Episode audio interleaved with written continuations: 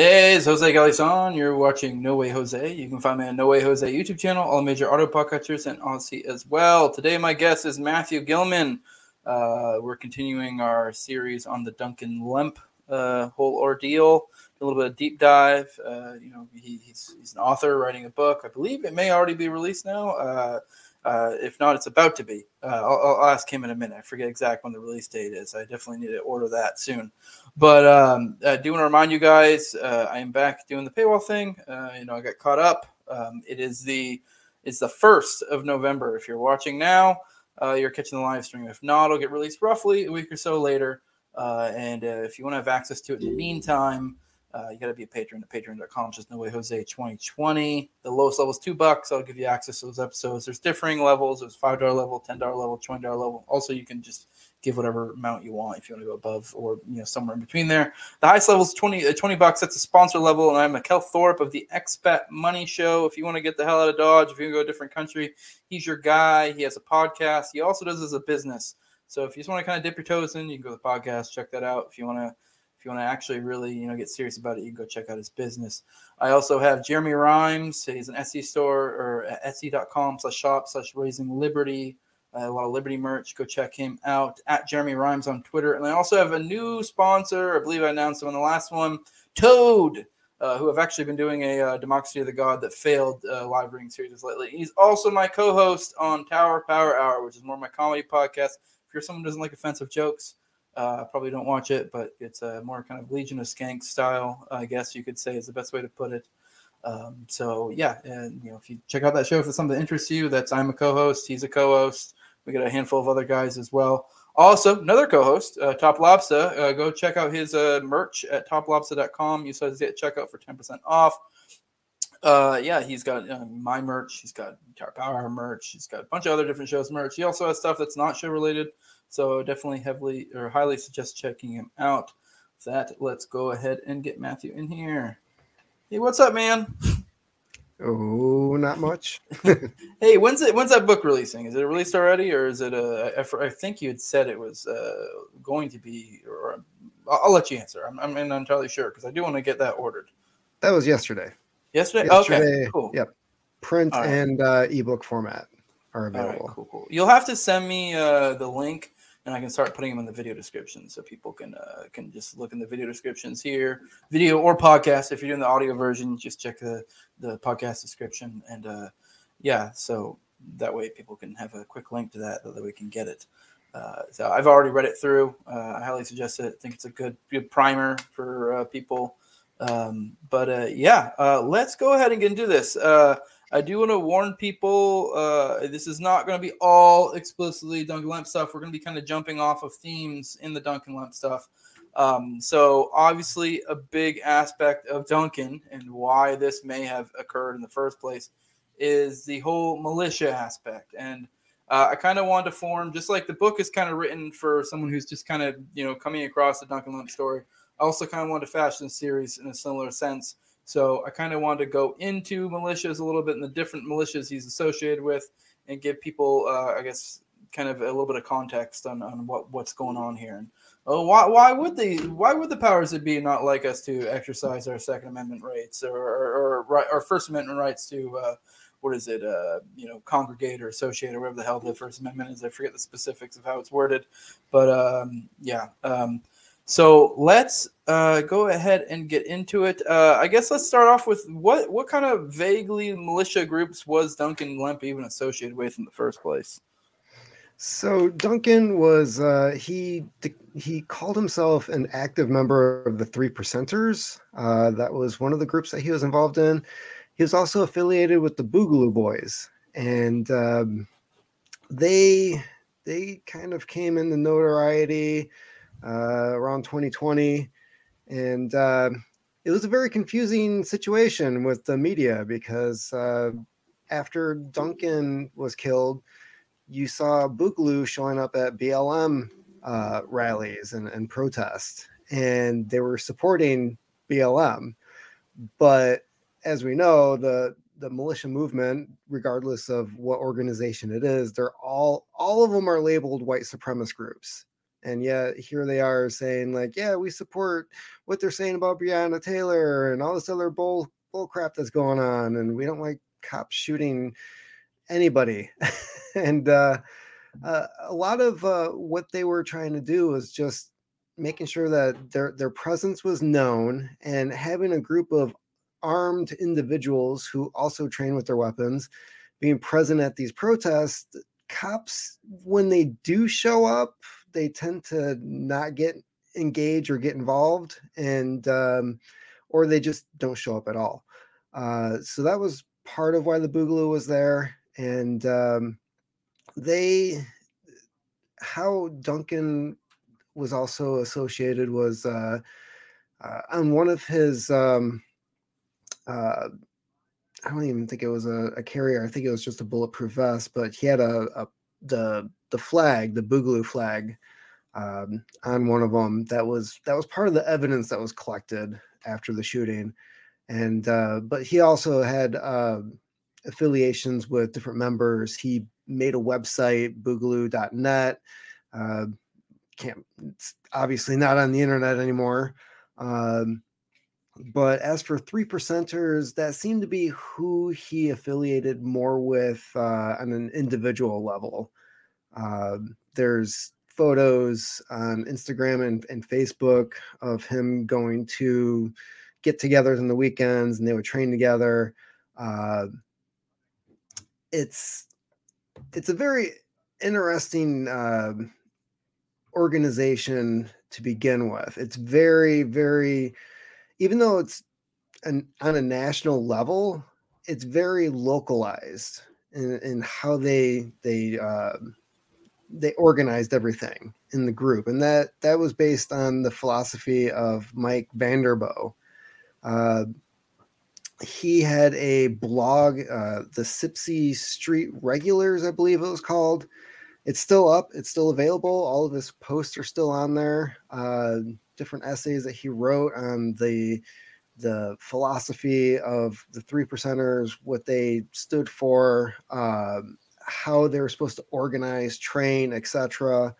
Um, and it was it was really, especially with the whole Whitmer thing going on here in uh, northern Michigan, where I live. Um, you'll see a guy with a a T-shirt or a tattoo or something, and um, you have to ask yourself several questions like how new is that t-shirt or is that tattoo real um, and if you have a, a, feeling that this guy really is a member of the group he's not going to talk to you like it, that that's just not an option right now with uh, everything that happened with uh, gretchen whitmer and the fbi and everything uh, going on with that investigation and the I believe one of them was uh, found guilty a couple days ago.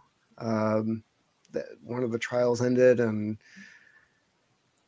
yeah, that must have been one of the state ones. I know there hasn't been much following on those ones. Uh, I mean, myself included. I've, I'll, I'll, be honest, I lost a little bit of interest once the federal cases kind of dropped off. But it's you, know, you can only devote so much time and effort to following these stories, you know. Because uh, yeah, I mean, I, I mean, anyone who's been watching my show knows I've covered that pretty pretty decently. I mean, I, I, there's definitely people who've covered it better. I've covered it. Did a decent job so far as my content goes. Uh, so I have a whole playlist for those interested. Go check it out, the Michigan. But yeah, no, that's a whole crazy story, and I guess we can probably even touch on that a little bit as we go on. But I want to start and uh, kind of back it up.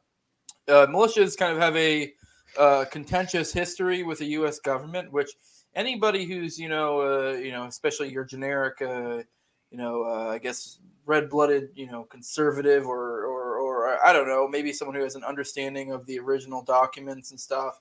And I'm not even a conservative; I'm more libertarian. You know, full full honesty for anyone who's just showing up. I mean, although that's pretty pretty uh, obvious if you follow any of my content. But um, you know, there definitely is like a contention. Anyone who knows how this the militia is supposed to be is the idea is you know you're supposed to have a weaponized citizenry. It's supposed to be able to balance out with the whole idea is balance out against the government, kind of uh, protect against uh, despotism or whatever. Um, and uh, a lot of people don't seem to agree with that. And obviously, there's kind of even in the way it was originally intended by the founders, there's a contention between the government and the the people, i.e., the militia. So I guess I wanted to kind of touch on that. Anyone who's followed my show for a long period of time, I've already covered a lot of stuff, but you know, this is kind of a little bit back to basics. Uh, let's kind of you know run through. We can go. I don't know if you want to go start before Ruby Ridge or or, or start roughly around there because it's like one event leads to the other. You know, once right. you once you start going down this trail, and then you, you start with Ruby Ridge and you end with you know the FBI faking. Uh, or, or, making it appear like there is some concocted, uh, you know, plan to steal the uh, to kidnap the uh, Gretchen Whitmer or some shit. You know, like you can connect all these dots from one to the other. It's pretty it's pretty wild once you start understanding the history. But uh, I'll, I'll, let you start where you want to go, and we'll kind of work up. Uh, and obviously, we can kind of conversate as we go because I definitely, especially OKC, there, you know, I'm right. sure that'll come up. That's one I, am a, a little bit more knowledgeable on, not as much as my guests I've had, but uh, yeah. But I'll, I'll let you go. Okay, so during the 70s and 80s, uh, there was definitely an anti-government white supremacist. They they were white supremacist uh, movements. Uh, these were armed militias. They would um, be involved in things like bank robberies, where they were trying to finance their war against the government. Uh, you ended up with books like the Turner Diaries being written around this time, and um, there was a uh, one specific group called the Order and they were trying to wage war against the, the federal government unsuccessfully, obviously. Um, but uh, that kind of died off uh, along with the Cold War. But then you ended up having uh, Ruby Ridge with the Randy Weaver and his family, and this was where the the the feds were trying to infiltrate uh, white supremacist groups in Idaho which most of the United States are just kind of like, you know, potatoes. Like nobody's really thinking of Idaho as like this this haven, this Afghanistan of like white supremacist neo-Nazi movements. And uh, so they're trying to get Randy Weaver to be a informant for them and get into these groups that he as a neighbor he was going to them he was he was trying to get to know the the people that he he was living around um, some people say he was a white supremacist. Others say that he was just, you know, trying to fit in with the, the place that he moved into. Uh, uh, real quick, I do want to clarify.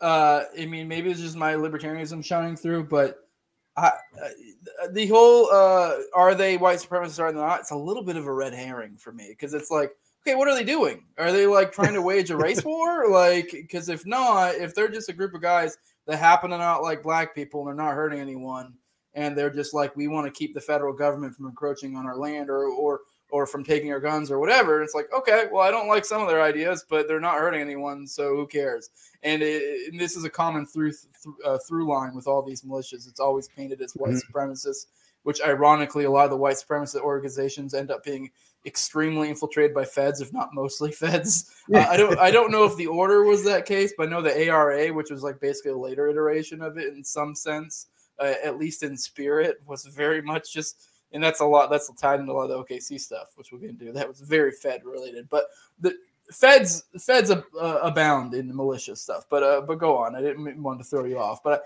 I, I just want to point out this: the white supremacist thing is always the angle they point to, and it's kind of like okay, but are they trying to wage a violent race war? Like, what what is what is your point? If there's especially like in Idaho, it's like okay, yeah, it's a bunch of white dudes.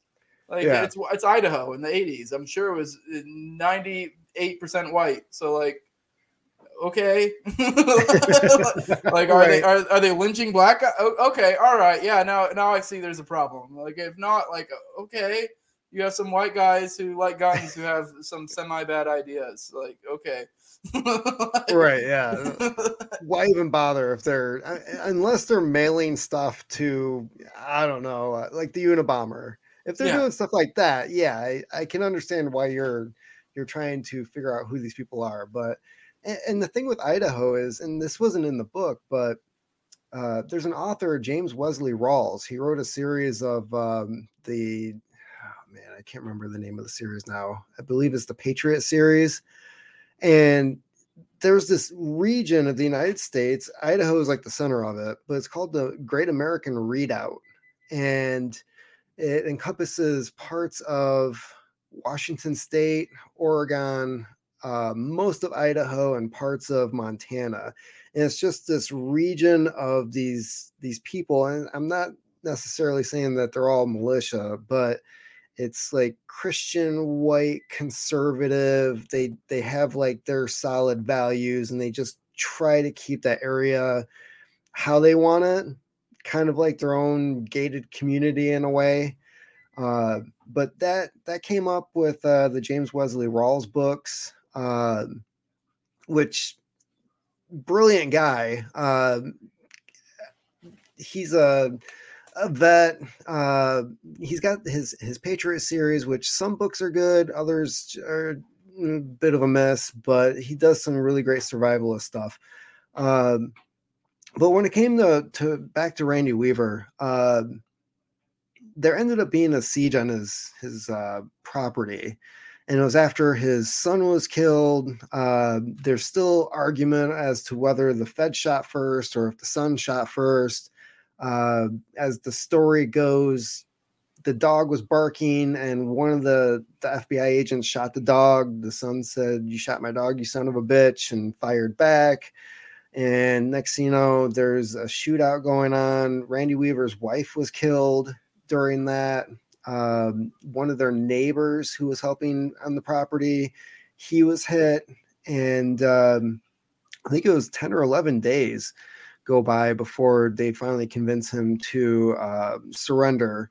And at the very end of it, the the family ends up winning this lawsuit against the FBI, um, which doesn't bring the family back. You know, it doesn't undo what happened, but um, anyways, there so there's a lot of um, anger about what happened with the Weaver family. And then a few years later, you have Waco, and that uh, that real, real quick, up, I do want to back up on on on to, on uh, Ruby Ridge to provide a little bit of context because I feel like it, it, it it's kind of is important here for the larger context of the Duncan Lemp story. Uh, I know there isn't there might be a loose Fed involvement to some extent at some point. We may talk about that later. Uh, but uh, with the uh, Ruby Ridge one, I believe what they they got him for was they got him for uh, they got him to saw off a shotgun for them. Like basically, someone you know you got him to you know cut it like an inch or however much below the amount you're allowed mm-hmm. to cut off your shotgun. And then they're like, there was kind of the deal of like, hey, we want you to rat out your buddies or you know make some information for us of uh, usable. And he was like, no, fuck you. And then then I guess, and if I remember correctly, uh, the the whole uh, impetus for them coming up there was they missed a court date for this, and mm-hmm. I believe you may be able to correct me if I'm wrong. Uh, my my recollection is they changed the date and didn't notify him. so, so I might be wrong. I'm I'm pretty sure that's the case though. So um, he, yeah, yeah. Well, he. Uh, yeah, that that story is correct. He where they lived, jobs were not plentiful. So he was having a hard time making a living, uh, providing for his family. Uh, the feds knew that he was hard up for money. And so they sent this guy in to buy a shotgun off of him. And the guy kept saying that, you know, I'll, I'll buy it from you for this much, but you need to cut the barrel down. And he kept saying, no, no. He, he kept refusing. And the guy was, and one of the things he said was, if you want to cut the barrel, just buy the shotgun and cut it yourself. And he's like, no, I want you to do it. And finally, because he's so hard up for money, he he agrees to it. Uh, and yeah, it was. I don't even think it was an inch. You know, it was because I, I believe it was already like a really short barrel, like double double barrel, maybe like a coach gun, something like that. Um, but anyways, he yeah, he ended up getting a, a bench warrant put on him. He missed, I believe it was a couple different court dates. And they were mailing him notifications. And I think the last one had the wrong date on it, but regardless, um, I think I, I can't remember if he admitted that he wouldn't have gone anyway. Like he didn't show up for anything prior. So yeah, there is the argument that like yeah they put they had the wrong court date on what they mailed him, but at the same time he wasn't showing up anyways. I don't know. That, that um, reminds me of the famous anarchist that got uh they they accused him, I believe, of the Haywood Haywood Haywood Square or something like that bombing. I forget his name. I'll, I'll, I'll kick my butt later because it's a very famous name. Uh, but he uh, he said uh, that couldn't have been me uh, that uh, bombed. I was at home making bombs. so it's, it's, kind of the same vibe, a little bit different. It's kind of like, well, yeah, I missed it, but I wouldn't have gone anyways. right.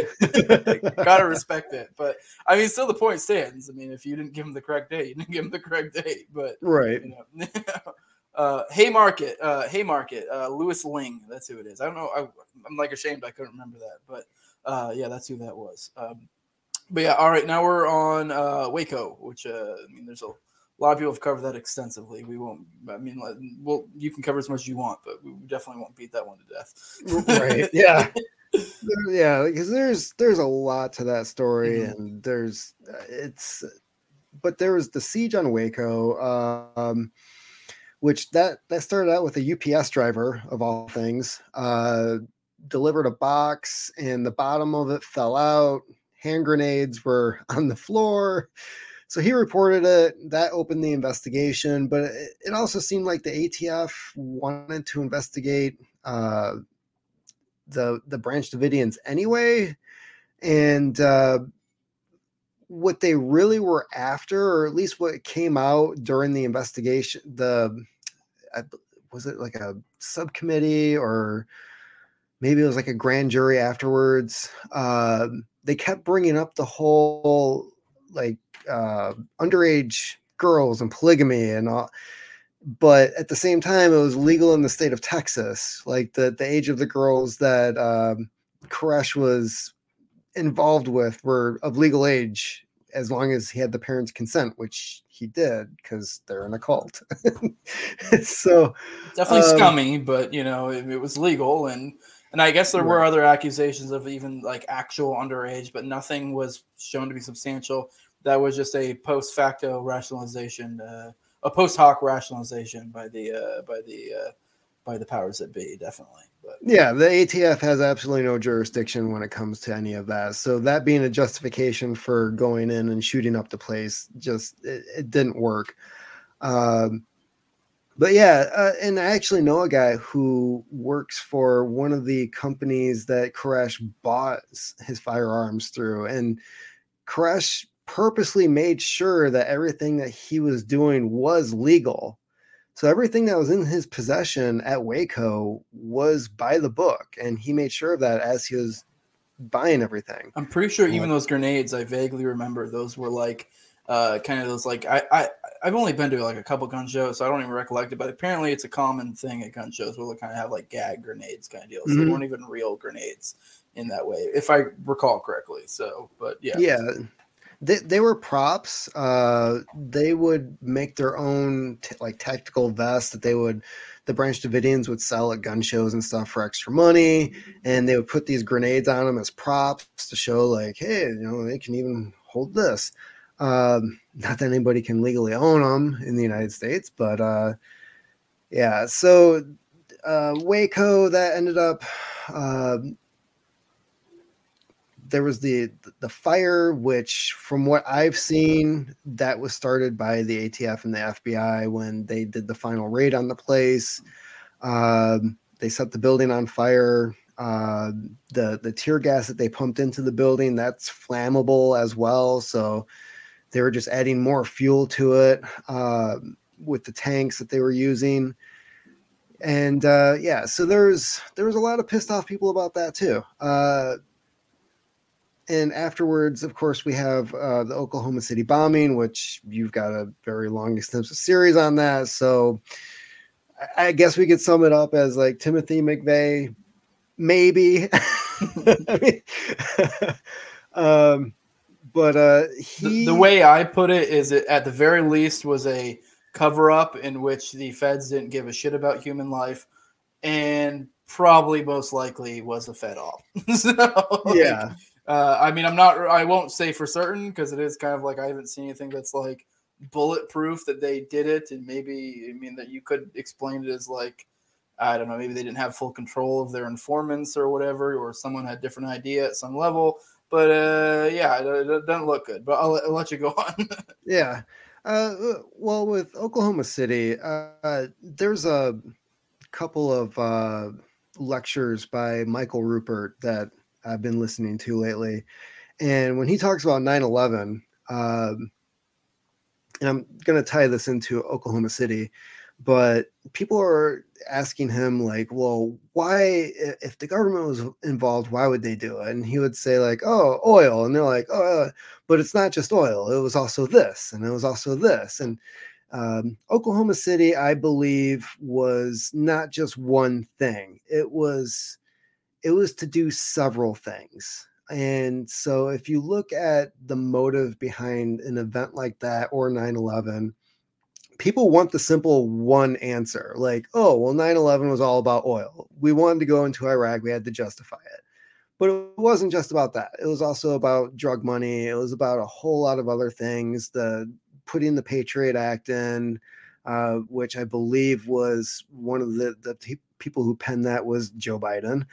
Um, but then uh, Oklahoma City, same thing. Uh, you know, you had all the papers that the Clintons had in the building. Uh, you had the the gun laws that Biden again was was trying to pass beforehand, but didn't get approved until after the bombing. Uh, there there were se- definitely several things that were were happening that the federal government wanted. They wanted something in order to push these things through and they got it. Um, but with Oklahoma City, the thing with that is, I remember living in Michigan. Uh, the Michigan militia came up quite a bit afterwards, and it was because allegedly uh, Terry Nichols' brother, I believe, had the farm in northern Michigan, and they they were trying to say that some of the fertilizer that they got for making the bomb was through that farm, and then there was the tie-in with the Michigan militia, which McVeigh he had some loose ties, but it was really to nothing in Michigan. It was um, uh, Oklahoma-based uh, militia groups that he had some affiliation with, enough to where a an ATF informant was able to like meet him and Terry Nichols, and then go to the ATF and say like, "Hey, these guys have this plan. They're saying they want to do this stuff." You should really keep an eye on them. And of course, it ends up happening anyways. Uh, so that was kind of like the downfall of the the whole white supremacist militia movement. Even though like nobody claimed McVeigh, like mm-hmm. nobody wanted anything to do with that guy. Yeah, he, uh, um, that is a uh, that was one of the things me and uh, Richard Booth in our series tackled pretty early on. Like he he definitely was trying to uh, become parts of groups, and it seemed every group was like, "Get the fuck out of here! We don't want anything to do with you." And because you know, for one, uh, you know, most of these people see someone like, "Hey, I don't like the blacks, and I want to commit violence," and most militias are like, uh, pretty much distinctly like, well, this guy either glows or he is a issue, so we don't want him either way. So, because uh, militias are, you know, typically smarter than that because there's a rich history of feds or even idiots getting involved that get them to cause problems. All if you look at the Michigan one, um, God, what was his name? Adam Fox. Uh, I mean, I don't, he was. I don't think he was. I mean, he definitely wasn't a glowy, but he, you know, even like it was one of those things like whether you're glowy or not, the results are the same because he ended up being a guy that could pin all this shit on and kind of like sort of concoct some nonsense out of. So yeah, uh, McVeigh was kind of a joke uh, and a scapegoat and a way for them to continually try to pin the militia movement with the white supremacist, uh, um, you know, moniker. You know, but sorry. Yeah. so after after Oklahoma City, you really didn't see any anything from the militias after that point, and then 9-11 happens, and what militias were still out there, they they really like converted their ideas to this whole like we're here to protect the homeland from these Muslim terrorists that are trying to destroy what we stand for and uh, or they hate our freedom. I don't. Uh, if you want to sum it up in very very simple terms, they they looked at themselves as like we're here to protect protect our country from that outside threat. Whereas beforehand, they're totally focused on the federal government, but I guess in their eyes, they're like, hey, the federal government's finally focusing on something that we don't like too. so, um, during that time, during the the Iraq War, like the Bush years, really, they they uh, they really changed their focus on who they were, who their enemies were. But then I would have to say that the main shift after that point was like Obama. You had Obama, you had the the Wall Street crash where the economy just went to crap. They didn't know who this new guy was that was in the White House. They didn't understand a lot of the stuff that he was doing. Uh, he definitely came across as like anti-gun, but then I talked to militia members today, and they're like, "We liked Obama more than we liked Trump." yeah, was, well, it's not so was, much. It's not so much Trump as the fact that uh, when you have a when you have a, a, liberal in office or Democrat, it tends to be harder for them to get uh, get shit through, if that makes sense. Uh, so when you have someone like a Trump or somebody that people perceive as being pro-gun, whenever they push through gun stuff, then it's they get less pushback. But yeah, right, yeah, and uh, so when Obama came in the office, uh, you had uh, he was almost like the glue that solidified the militias back together, and you ended up with the the start of the three percenters. Uh, you had the Boogaloo came around out around that time, although some of the people I talked to say that it really started earlier on the internet, but then like the final form that we see today with the Hawaiian shirts, uh, that that was more uh, like towards the middle of Obama's uh, eight years. Um, the I, I wouldn't. I really don't want to say that the Proud Boys are a militia. They just seem to be more of like some type of um, I want to say that they're they're more of just like some type of group that hangs out. You know, yeah. uh, I haven't really seen any of them armed. Uh, I mean, they they do go out, they do get in the drunken brawls sometimes. Uh, there's those videos that you can find on YouTube where they're getting in fist fights, and regardless of who started it, the the Proud Boys are the ones to blame for some reason. Um, but then, uh, yeah, so you've got uh, quite a few different groups out there.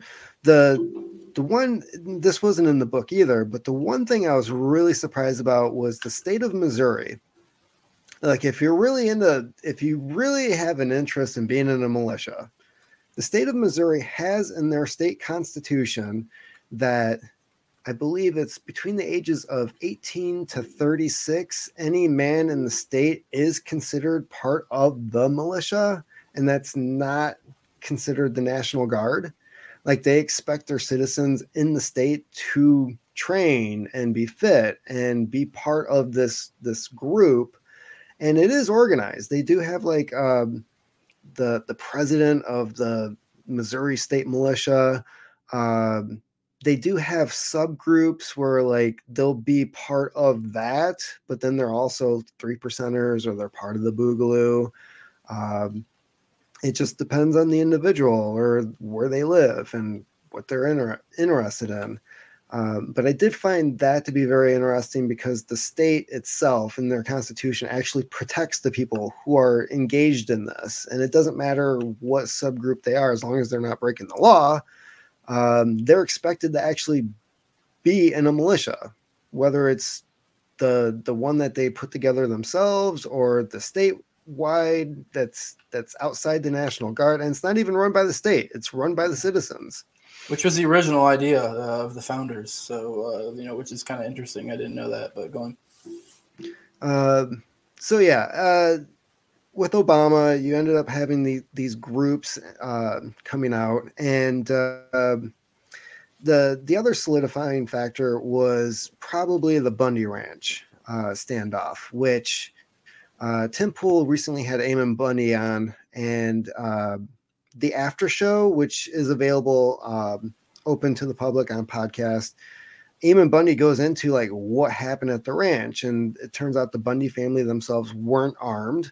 Um, they were protesting out with signs and, and the groups, just like anybody else. They didn't even know that the militias had shown up. There's that famous photo of the guy in the bridge with the rifle, the sniper rifle that's aiming it at the feds, allegedly.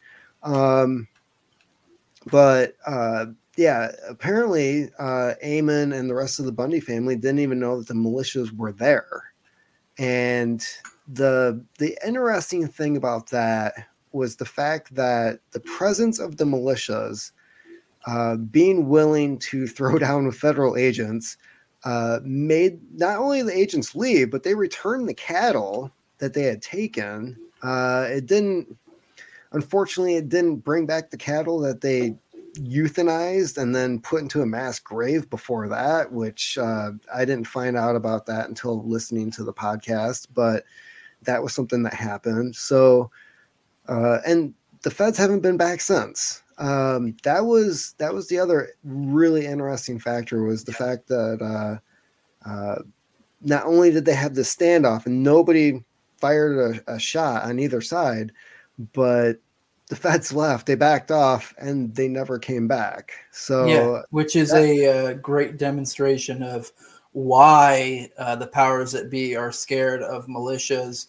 and uh, as a result, it, this kind of ties into the whole Duncan Lemp conversation. Uh, but uh, yeah, I don't know if you have anything to add to that, but sorry, didn't mean to cut you off. I want to throw that in there. Go on. Uh, well, I, I think it ties into like the the Boogaloo movement, where they were going to these different protests and they were showing up, and then the cops would back off and, and leave the protesters alone. Uh, when I was talking to uh, the the guy in my book, Boog, um, I purposely left out a couple different names. I didn't want to uh, out anybody or, or put any certain people in in danger per se for things that they they said or or who they are. Uh, but Boog, um, he was talking about how in San Francisco there was like some gay gay pride um, rally or protest or something that was going on over there. And the Boogaloo showed up because uh, the last time that uh, they tried having something like this, the cops would show up in riot gear and and harass all these these people out in the streets who are uh, per, engaging in their First Amendment rights. And the Boogaloo are just like, no, like we may not even agree with what they're doing or saying, but we know that they have the right to do this and we're going to prevent you from messing with people. And it kind of fits in with the Bundy Ranch. Like anytime from what I saw, the Boogaloo showed up and were standing around just minding their own business. like the cops kind of did the same thing. Um, and that kind of t- also ties into the this i believe it was the state of virginia that had that that ban on the um, they had a law where if you're protesting you couldn't be armed at the same time. Um, but that was i guess the the government likes you to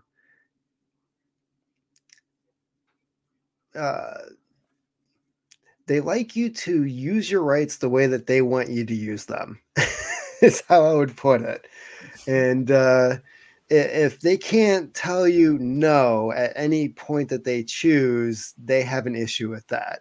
Um, and apparently in 2020, they had no issues with anything that people were doing back then because nothing was really enforced at the time.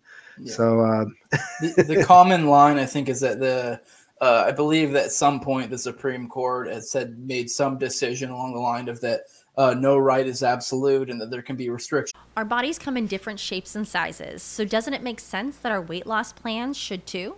That's the beauty of Noom. They build a personal plan that factors in dietary restrictions, medical issues, and other personal needs so your plan works for you. Noom doesn't restrict or shame when you want to treat yourself. Their flexible program focuses on progress instead of perfection. You don't have to give up carbs or anything. And with their daily lessons, you can learn something new about your food choices every day.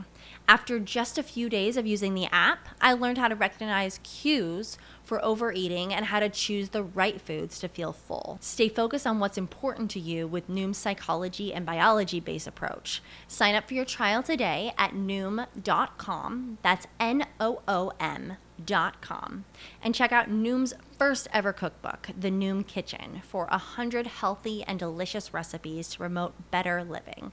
Available to buy now wherever books are sold.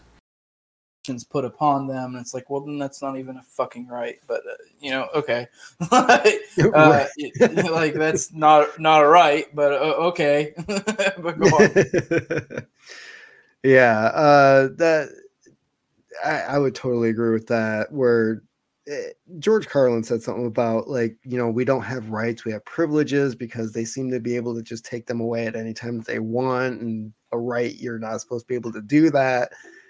And he goes further into like the whole God thing or whatever, but um, and he's he's completely correct on on what he says when it comes to that because the moment that they start infringing on any of that, and as we've seen with the recent DHS leaks that just came out, what yesterday or the day before, yeah, where they were colluding with all these, com- and we knew this was ha- like, I-, I was saying that this was happening a long time ago, and we knew some of what was happening with the Edward Snowden leaks, um, and then you know they're admitting to some things after that, but this whole thing where they had their own portal into Facebook where they could just write in and say like we want these people removed and boom like they're gone.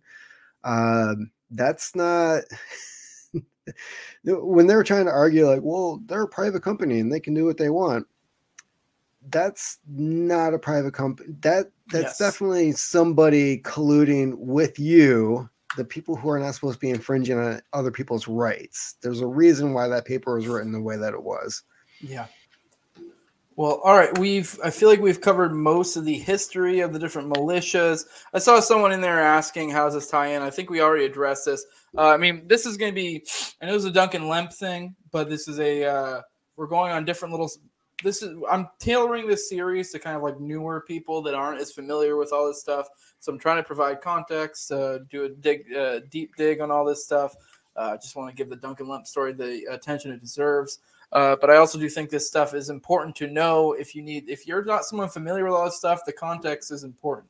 Like why? Because if you're just something, if you don't know any about this stuff and you're like, hey, this guy was killed, and uh, you know, I mean, uh, some of the stuff people say about the Duncan Lemp stuff may sound crazy unless you realize the context of the situation of like, hey, this has been a long-standing thing where uh, they don't really like it when people uh, really try to get the militias organized uh, or uh, efficient in any way, shape, or form.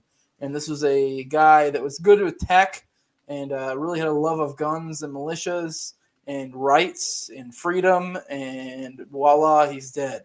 so uh, you know, uh, I mean, I don't know. Maybe maybe it could be just an innocent thing to where the cops fucked up hardcore and you know ta-da he's dead but uh or there could be more to it so you know it's kind of like a you know open to your own imagination um but uh, yeah we covered all that i did want to re-emphasize and you did a little bit uh the whole Obama era, they, he really was pushing hardcore for you know domestic terrorism, but it didn't really seem to work. He like uh, I know the uh, powers that be were it didn't seem to really like uh, go through as well as he would have liked it to, because that was a kind of sort of priority of his administration, and then it seems to be coming full force now. Uh, it was almost like Trump was the perfect impetus they needed to be able to push it through, and it's kind of funny they still push this white supremacist stuff, um, and to, to kind of give it this. And this is why I keep bringing it up because there's always this like subcontext to anytime you bring up militias of racism and they will they may not always explicitly say it they may kind of like uh, contextually just like make little hints and cues but there's always this little underlying thing of like racism. And it's like because you're not supposed to like racism. And don't be wrong i don't like racism either. Uh, i mean i'm i'm not like as offended by it as some people are but you know like it's almost like this dog whistle thing to where they like say racism and expect you to instinctually just knee slap be like nope i don't like it. Uh, you know, even if it's not true you just take their word for it. Um, and with that, I think uh, let's let's start digging into the Boog Boys. Uh, oh, someone just brought Black Panthers. Yeah, no, uh, the, the, I actually really like the Black Panthers in some ways. I know there, don't me wrong, there's probably instances where you could probably bring up of like, hey, that wasn't cool, but I, I really, I mean, you know, like the blacks. I mean, some of them were black supremacists. I really don't even have necessarily that much of a problem. I'm not a fan of it, But uh, I mean, I I'm all for people, you know, organizing and you know uh, with their Second Amendment rights or you know their natural rights to you know own guns and you know keeping people from fucking with them. I'm I was fine with the Black Panthers, but let's get into the Boog Boys and what they are, what they're about. Uh, you brought up 2020 as heyday. I was actually more involved with them in like the 2016ish range personally. Uh, but yeah, they are uh, they're an interesting uh, conundrum, the Boog Boys, especially with the racism connotation, because that is one just like they always tried to stick with them, but it just doesn't stick. And it, it's this thing where like in modern day with militias, they try to keep using this racism card, but it's so such a tired trope that it just doesn't stick today. I mean, don't get me wrong, maybe normies it does stick for, but like I, I don't know, just most people I feel like are like, what? Like, wh- where's this racism you're talking about? But uh, let, us talk about the Boog Boys, who they are, what they're about, uh, and the floor is yours. All right. So the, the Boogaloo Boys, they're they're kind of like um, in a way there's the way that they started is similar to I would say the Proud Boys, where it was almost like a joke or a gag. It was an online thing, like a, a running meme, and then it it ended up forming its own ideology, its own philosophy, uh, where you know they they have this thing about the the electric boogaloo and that's why they wear the uh the hawaiian shirts as part of their uniform uh but they believe uh that there's going to be a time where the the federal government is going to step too far uh and they're the the boog it's kind of like in, their eyes Armageddon. It's it's the end. It's the when the country is going to fall apart and it's going to start this civil war and they believe that it's going to start with gun grabs and which is why they're really hardcore when it comes to owning their guns training with them uh, they believe in defending themselves. They and and this is why Duncan Lemp uh, ended up becoming a huge symbol for the group in 2020, is because what happened to him is exactly what every member of the Boogaloo is is afraid of happening, where our men show up, they want to take your guns, and they're willing to kill you in order to do it. So that is where Duncan ended up becoming a huge symbol for them.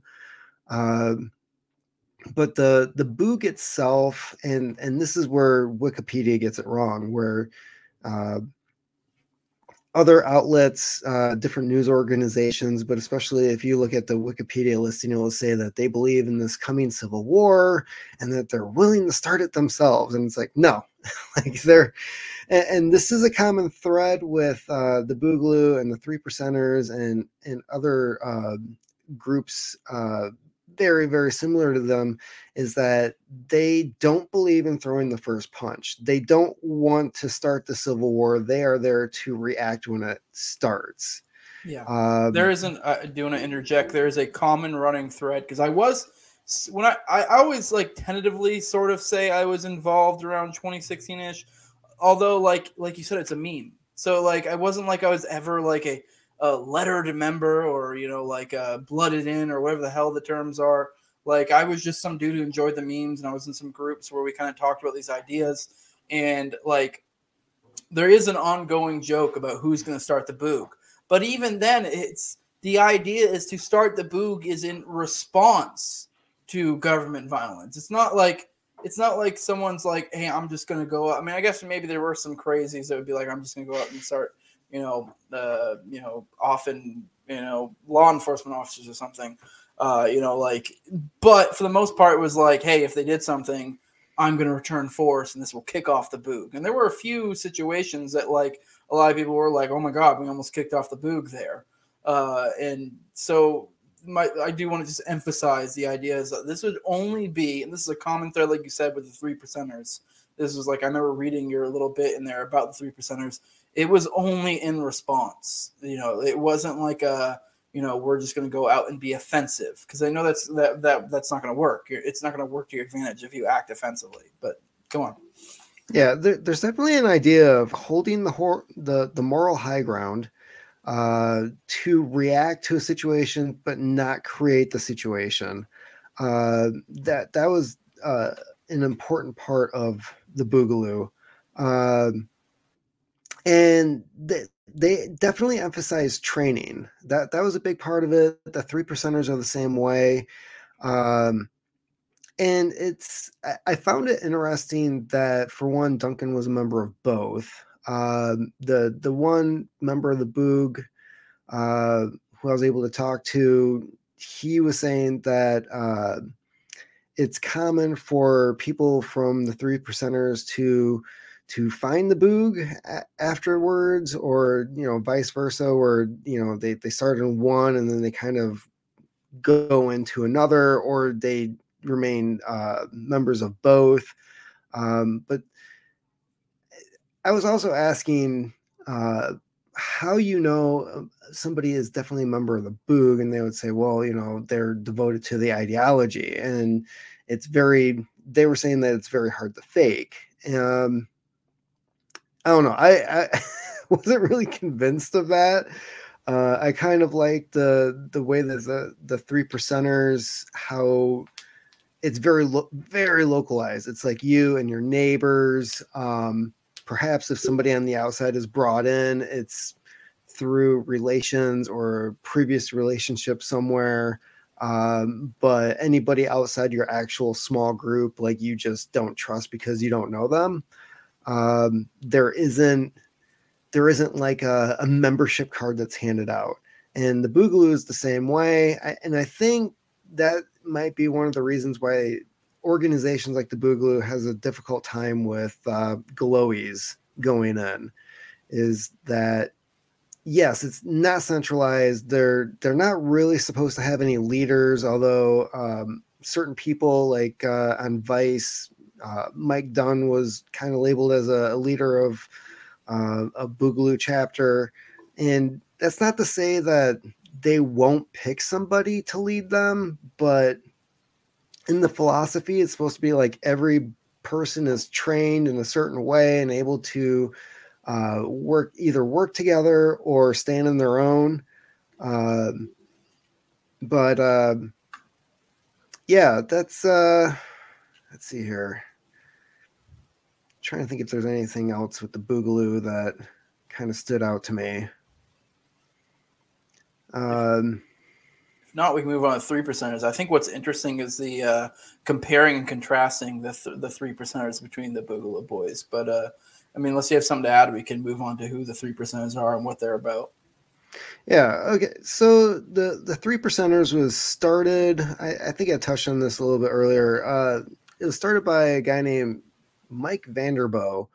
Um, and he was affiliated with militia groups from the 70s, 80s into the 90s until Oklahoma City happened. And then that kind of just like killed everything after that point.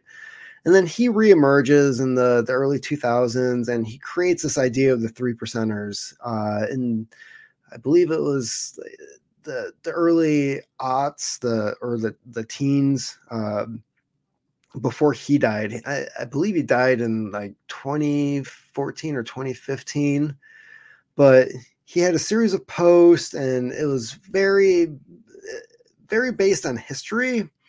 And he was looking at at situations like Ruby Ridge and Waco and saying like we need to make sure that stuff like this never happens again, which is why you ended up with like the Bundy Ranch happening. Because at Waco you had people showing up, but you didn't have anybody engaging with the feds it was very Branch Davidians versus the ATF and the FBI. Uh, nobody on the outside was really uh, getting involved in that. Uh, but as for like the Bundy Ranch, it was you know these militias came in and they were standing not just with the Bundys, but they were standing on their own against the feds, and that was where the three percent idea kind of came in. Like we're not going to allow this crap to happen anymore. Eh, but he was also very big on like we don't do Oklahoma cities. Like this is not a thing. Nobody there's no encouragement to do this, no loss of innocence.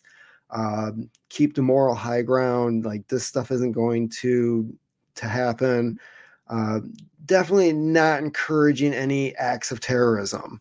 Um, but uh, there there also was a sense of like um, the whole idea of this being a Christian nation. Uh, that was in some of his writings, and he tries to base a lot of that on history as well, where he's he's quoting uh, some of the founding fathers, uh, different things that they said about the country.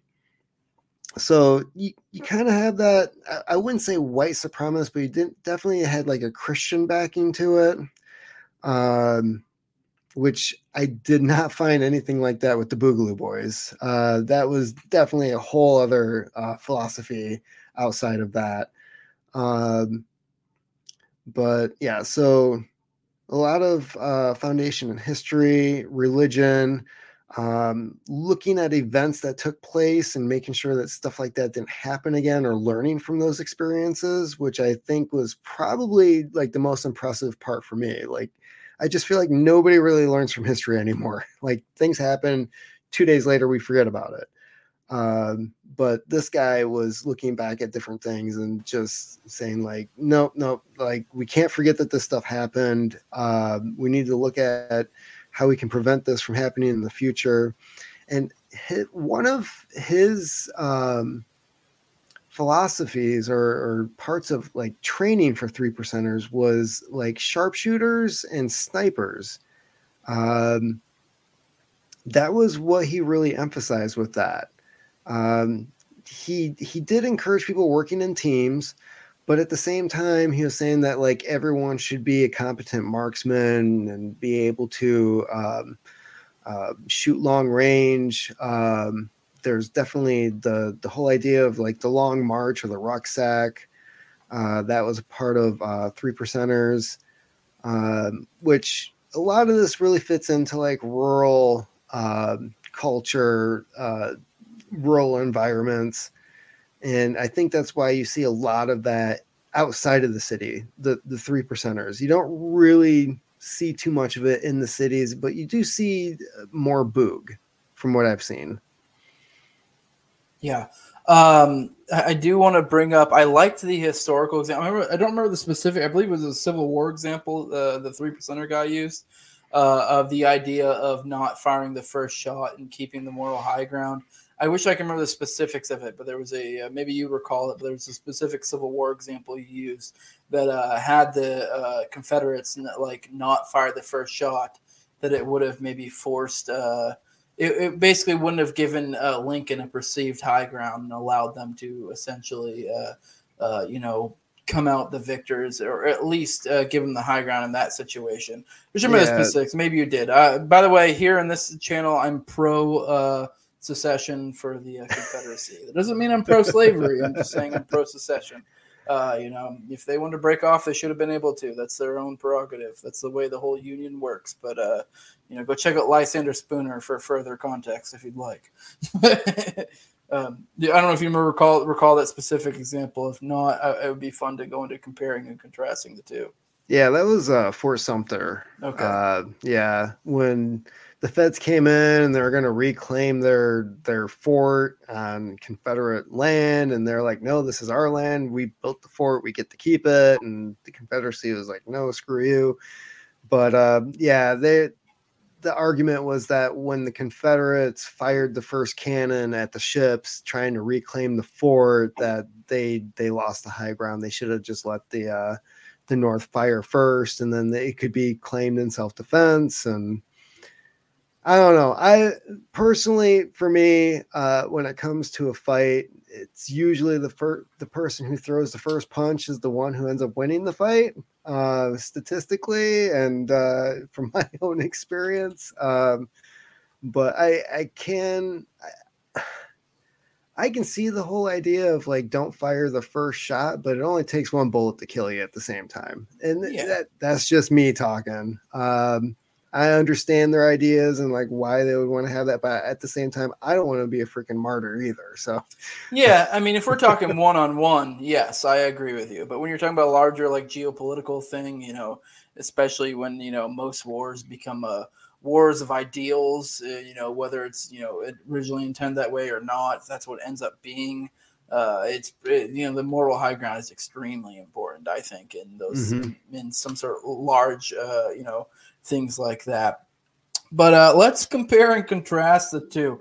because uh, I actually think in a lot of ways, uh, you know, the th- the Boog uh, has a upper hand in being a uh, decentralized type thing because you brought up feds, we talked about racism, and you know, uh, I mean, I, I, don't know specifically uh, so far as racism with the three percenters, but I know with uh, with feds, it's I feel like the three percenters are far more rife with feds than the uh, Boog is because for one, a Fed, if you're going to try to take over some sort of Boog, it's like oh, uh, what, what are you going to take over? There's not like these established, like you brought up, they have leaders, quote unquote leaders, uh, but they're more just like people who rise in prominence. They're not really like actual leaders. They're just people that have gotten popular, you know, I guess somewhat to their own merit.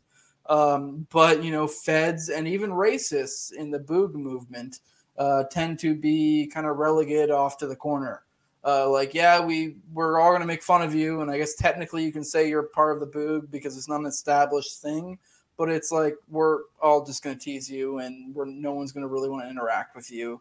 Uh, whereas something like an established thing, like a three percenter, it may be more easy to infiltrate in that way. Uh, you know, especially modern days, the three percenters are rife with feds, unfortunately, because I do mm-hmm. think they're uh, I do think they're, you know, after looking into their ideology uh, coming from up top, it's not too bad. I mean, don't get me wrong, I have some minor notes here and there that I might disagree with, but for the most part, you know, pretty on pretty on point.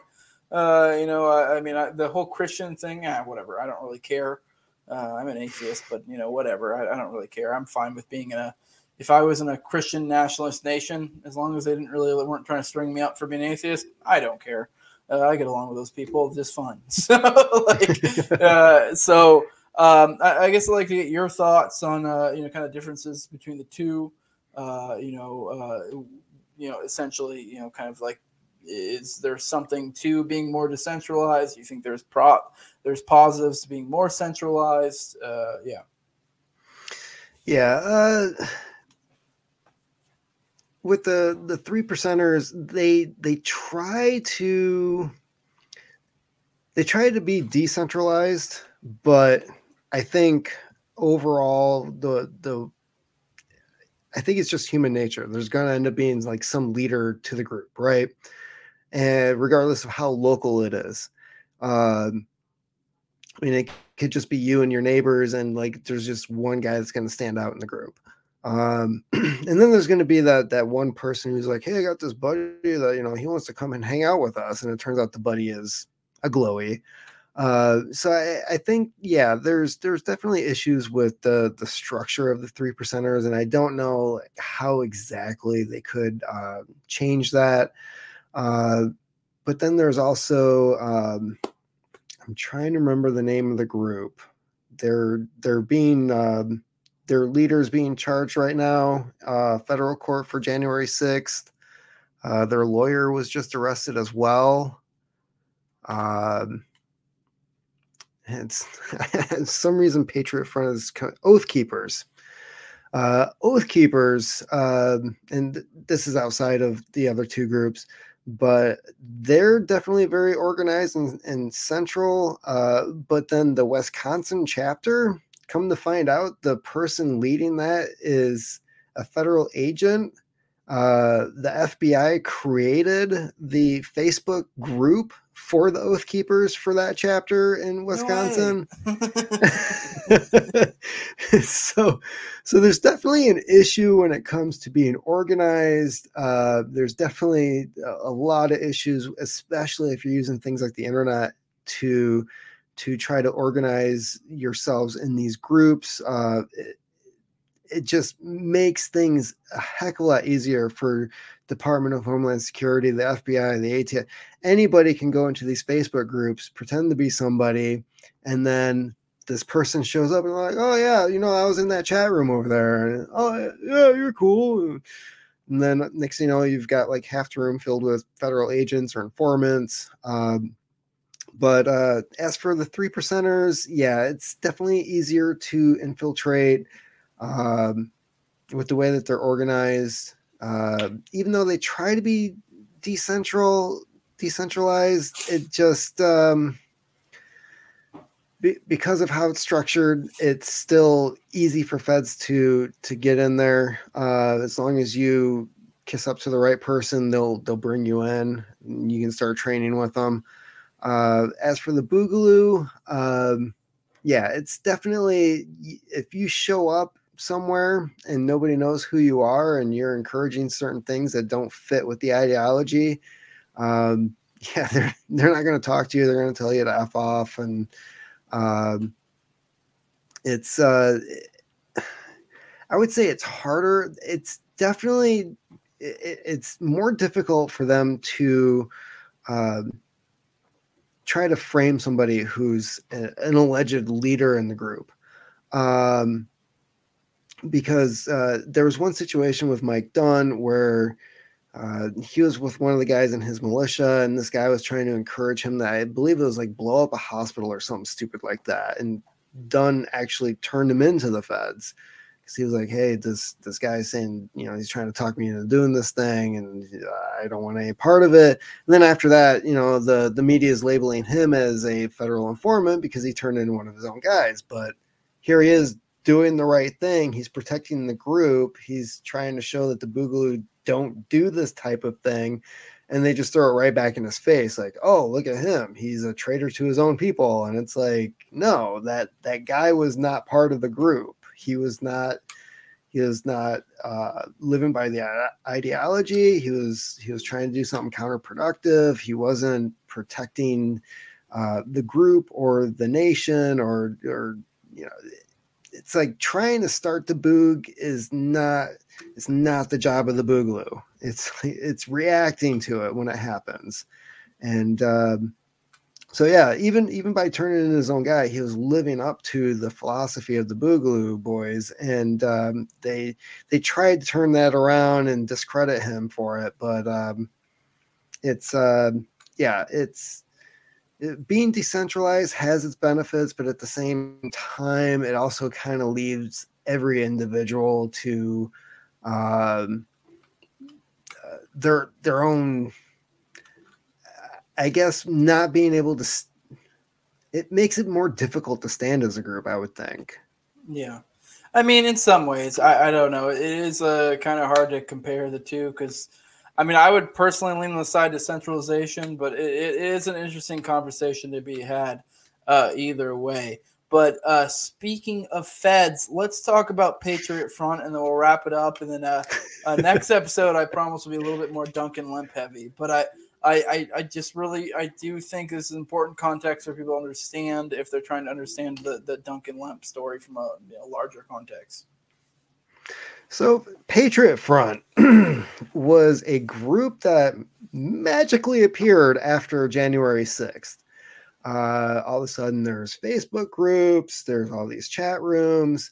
Um, people are, are being invited, uh, encouraged to join Patriot Front. We're going to protest in DC. We don't like how things are going.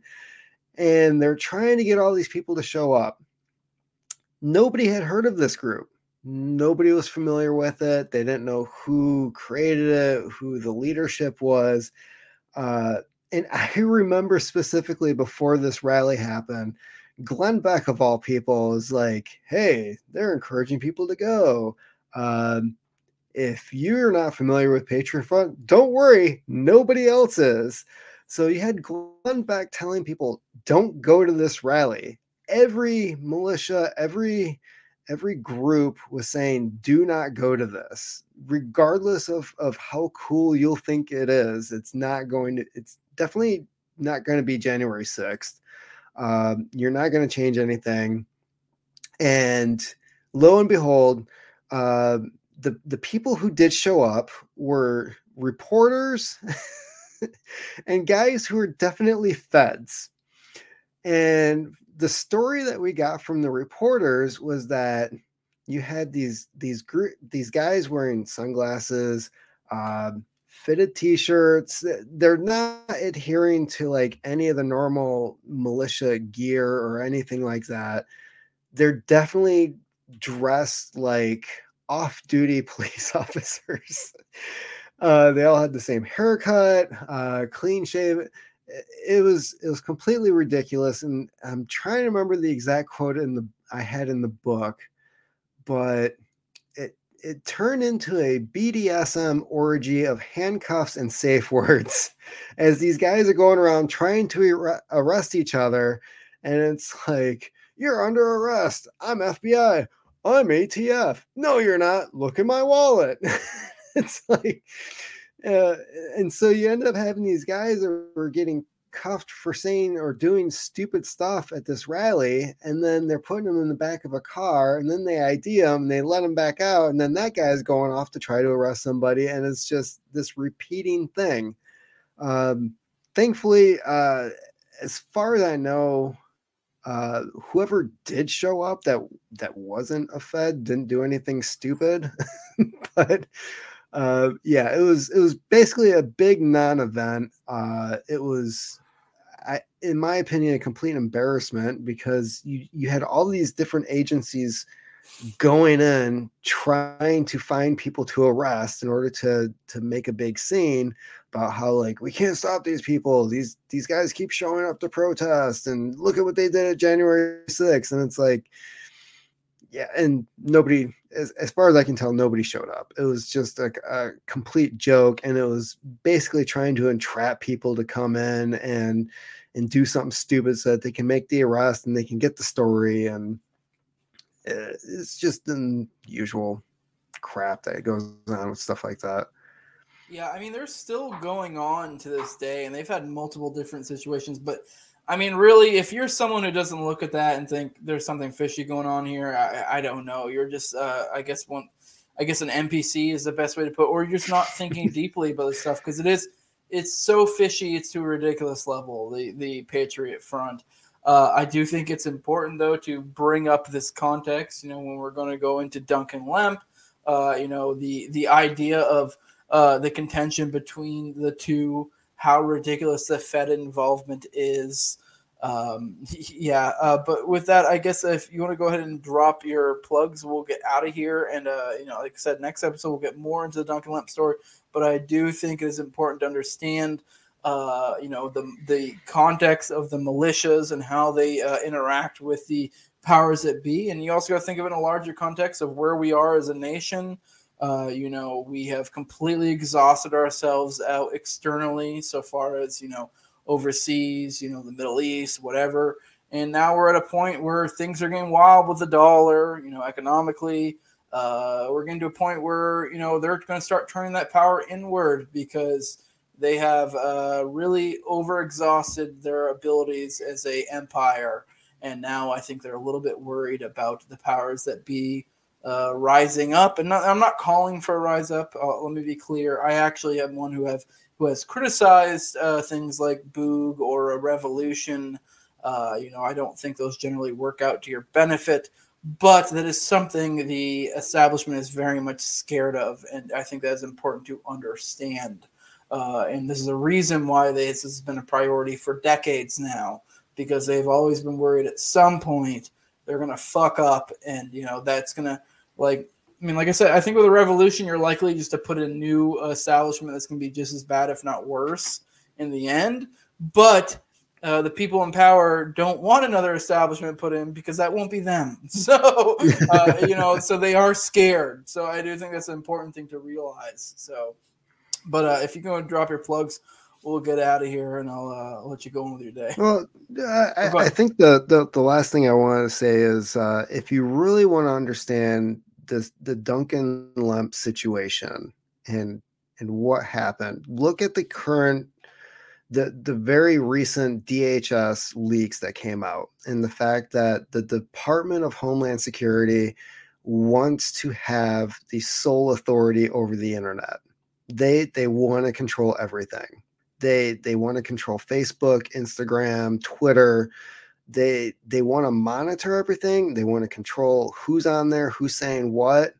Uh, they want to know every conversation, every post, um, and, and not only that, but they also want to control as to who is who's out there, who you're seeing. Uh, you can be subscribed to somebody on any platform, and they can just shut it off. All of a sudden, you're no longer seeing that person. Like I, there's several people on YouTube that I follow. I don't see their stuff anymore. Uh, but if you really want to know like what what Duncan Lemp that whole situation was all about, look at those recent leaks and look at the, the actual documents. There, you can download the actual documents that they use for that story on the Intercept and um, see for yourself as to the different things that they were doing. And and this is all 2020 afterwards. This doesn't cover the stuff that they were doing beforehand and they're already saying that this is the biggest story probably of our lifetime uh, but you look at the things happening before 2020 and what DHS was involved in before then and I think that's the real story right there is the things that that they were getting away with things that were leaked but nobody really gave a crap or knew about because we're too busy hating Donald Trump that's uh, there were there were definitely things that came out that DHS was doing, and you know now we're learning about what they were doing in the last two and a half years. But beforehand, all that stuff was ignored and and forgotten about. But you put the two of them together, and uh, yeah, it's it's not the local terrorist that you have to worry about. That's the villain. It's uh, somebody with definitely uh, darker darker ambitions that are uh, trying to run everything from behind the scenes and and that's that's what it all boils down to yeah and uh, this will this will all come into view even more when we start getting into the kind of things duncan was seems to be he was trying to pull off so far as technologically of why they'd be like oh shit you know especially in context of the dhs stuff uh, the internet, which is like kind of been the greatest tool for free people. But on the flip side, it's also the greatest tool for the the power elite. Uh, but you know, it's it's a it's a it's an arms race, and luckily, uh, you know, with decentralization or free people, uh, they're a centralized unit that only works, you know, generally kind of works on a one track mind. So hopefully, we'll win overall. But uh, it is definitely a dicey territory. Uh, but yeah, if you go drop your plugs, we'll get the hell out of here. All right. Uh, so you can find me at thecollapseexperiment.com. Uh, I also have a podcast called The Collapse Experiment, um, which I really haven't been keeping up with lately. I, although I do have to have a uh, update post because uh, my last story that I had on there uh, has some revelations that happened today. Um, you can also if you want to get in touch with me, uh, the collapse experiment at gmail.com. And um, yeah, all my books are available on Amazon uh, in ebook and paperback format. And this specific book, uh, you want to plug that real quick? Uh, Crash in the Night, The Assassination of Duncan Lemp. Yep. And uh, I'll be sure to get the links from you. So whenever this goes public, roughly a week from now of the live stream, uh, I will have those in the links so that way you can go to the video description and you can order it. Uh, you know, buy a bunch of them, send them around to your friends, uh, whatever, what have you. Uh, definitely a story I think needs to spread. I'm glad it's finally getting its due. Uh, you know, in a in a book form. Uh, hopefully that'll move it around in a different medium. But I appreciate you for that. this is the No Way Jose show. You can find me on YouTube, all the major auto podcatchers, Odysee as well. Uh, if you want to follow me on Twitter at Senor Jose 2020, hopefully Elon uh, finally starts pulling back the old accounts and I can bring my uh, my other my multiple other bigger accounts I've had before. you know that'd be nice. But uh, you can also follow me on Facebook if you want Jose Galison. I'm on Instagram now too. I kind of a boomer in a technological sense, so I'm still kind of figuring out Instagram. I don't really like it, but you know I'll stick around there just for an outlet. If that's where you prefer, you can get a hold of me there. Uh, I don't remember what my name is, but Jose Galison or something along those lines. Probably find me. But yeah, if you want to support me, patreon.com slash no way Jose 2020. Like, share, subscribe, all that good stuff. And with that, we are out. Appreciate your time, Matthew. We'll do this again in like a week or two. Uh, and you know, keep on, keep on, keep it on. Appreciate it, man. Thank you. Thank you.